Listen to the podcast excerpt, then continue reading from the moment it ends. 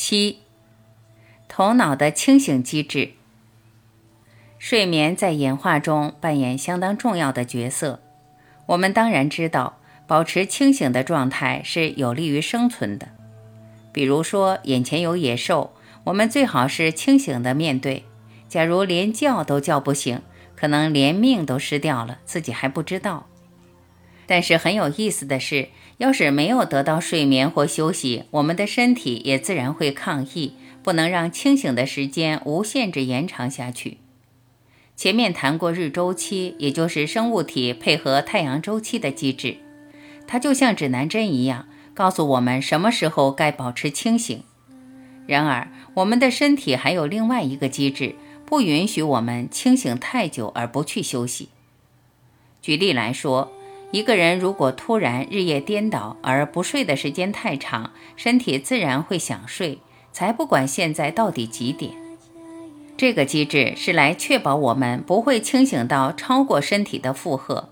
我们醒着的时间越长，自然会觉得累，开始想睡，而且自然会进入无梦的深睡。只要几天睡不好或清醒的时间太长，一等到可以睡的时候，停留在深睡的时间自然会拉长。当然，我们一旦入睡，这种睡眠的动力也就逐渐降低，直到我们清醒。重点是我们身体就像是有两套系统，一个让我们清醒，另一个让我们想睡。这两个机制通常是互相对抗的，而有相当多的机能成分参与。我们过去讲过，是类似头脑内分泌的神经传导物质在做这方面的运作。你可能还记得我在不合理的快乐提过，这些分子都会影响期待系统，让人期待，让人兴奋。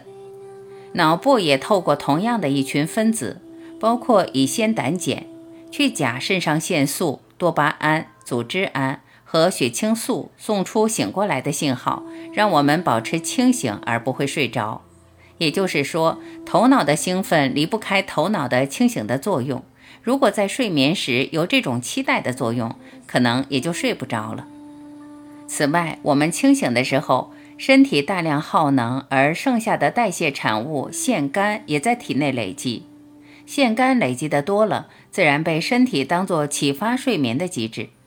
从我的角度，身体的奥妙是最不可思议的，充分利用每一个机制、每一个分子，而一点一滴都不浪费。通常能引发清醒和睡眠作用的，都是相当单纯的刺激，例如阳光、腺苷或单一的一个化合物。只有这样子，头脑才可以在很短时间内达到同步，而可以完成眼前的任务，包括睡眠。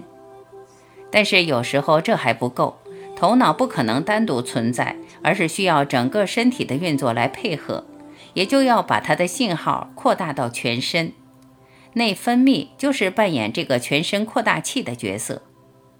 我在前面也提过，夏视丘是作为神经系统和内分泌之间沟通的媒介。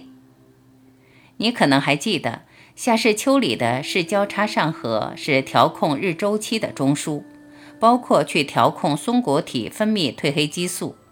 最有意思的是，有些科学家认为。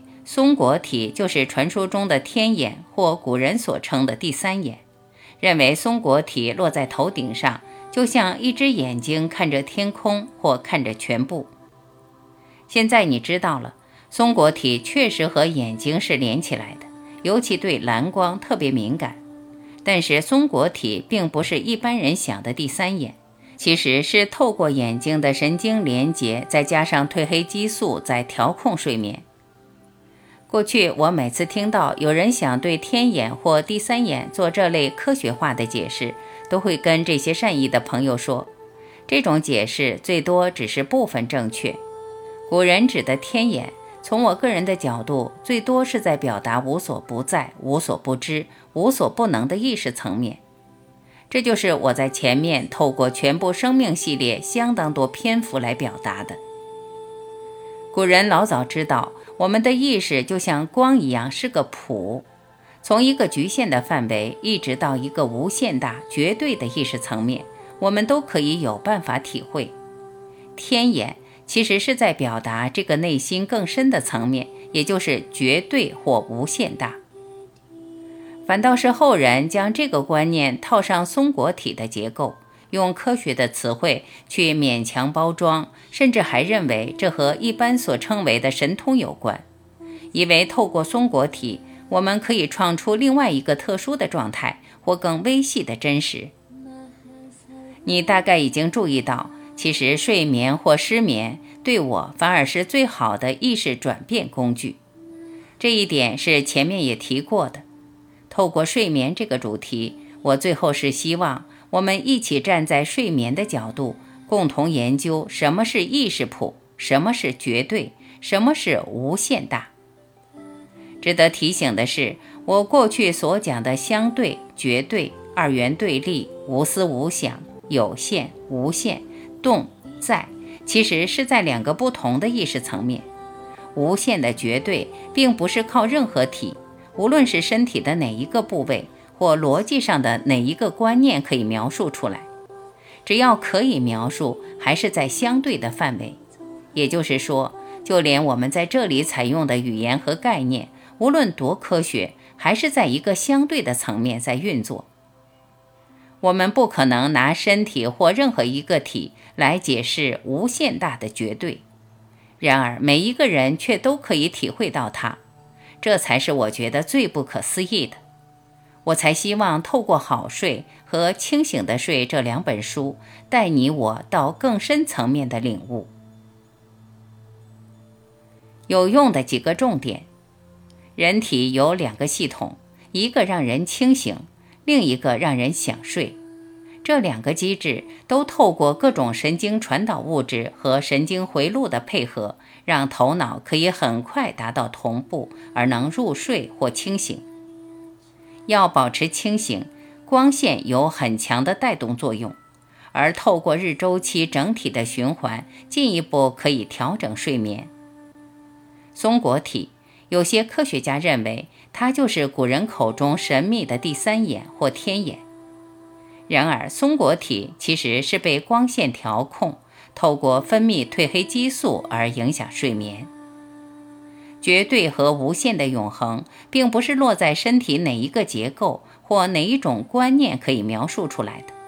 然而，我们虽然无法用语言解释，却可能在这一生将无限和永恒的绝对活出来。练习十三：眼睛的练习。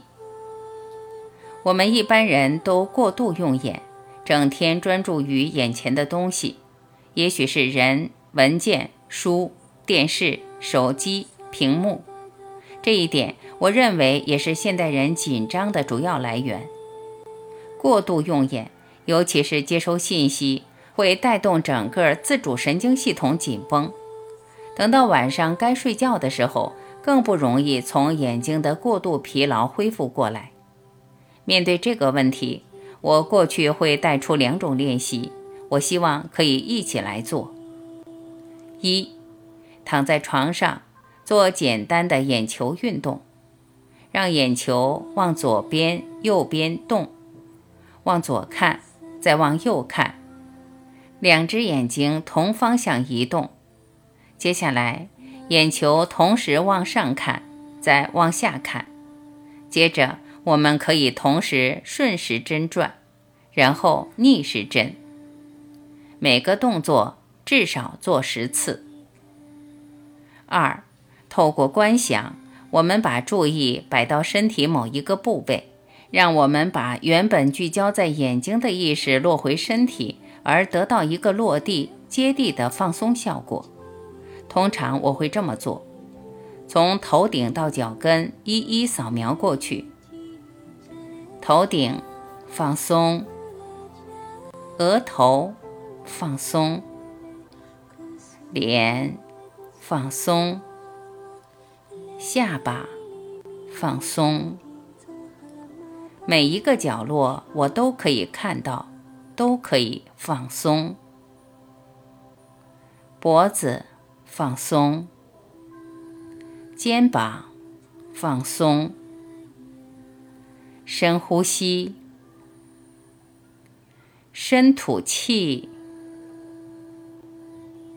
胸部放松，手放松，手指头放松，肚子放松，腹部的骨盆也可以看到，也可以放松。大腿放松，小腿放松，脚踝放松，脚跟放松，脚趾头放松，全部都放松。熟练之后，我们自然会发现每一个部位的放松可以更细。甚至连身体的内脏和器官都可以观想起来，而接下来让它放松。比如说，我们可以观想脖子的肌肉、肺部的气管、心脏、食道、胃、肠道、肝、膀胱，而透过这种集中，把注意力交给有异常或不舒服的部位。当然，这个顺序可以从上往下。也可以从下往上，只要自己能够适应就行。我通常会采用由上而下的顺序，毕竟我们每个人都过度将注意力聚焦在头部，从上往下比较可以快速放松而恢复稳重。通常我也会劝大家，夜里醒来也就做这两个练习，观想可以重复再重复，不用管能不能睡着。只要透过这种每个部位的观想，自然让身体得到休息，而降低烦恼的念头。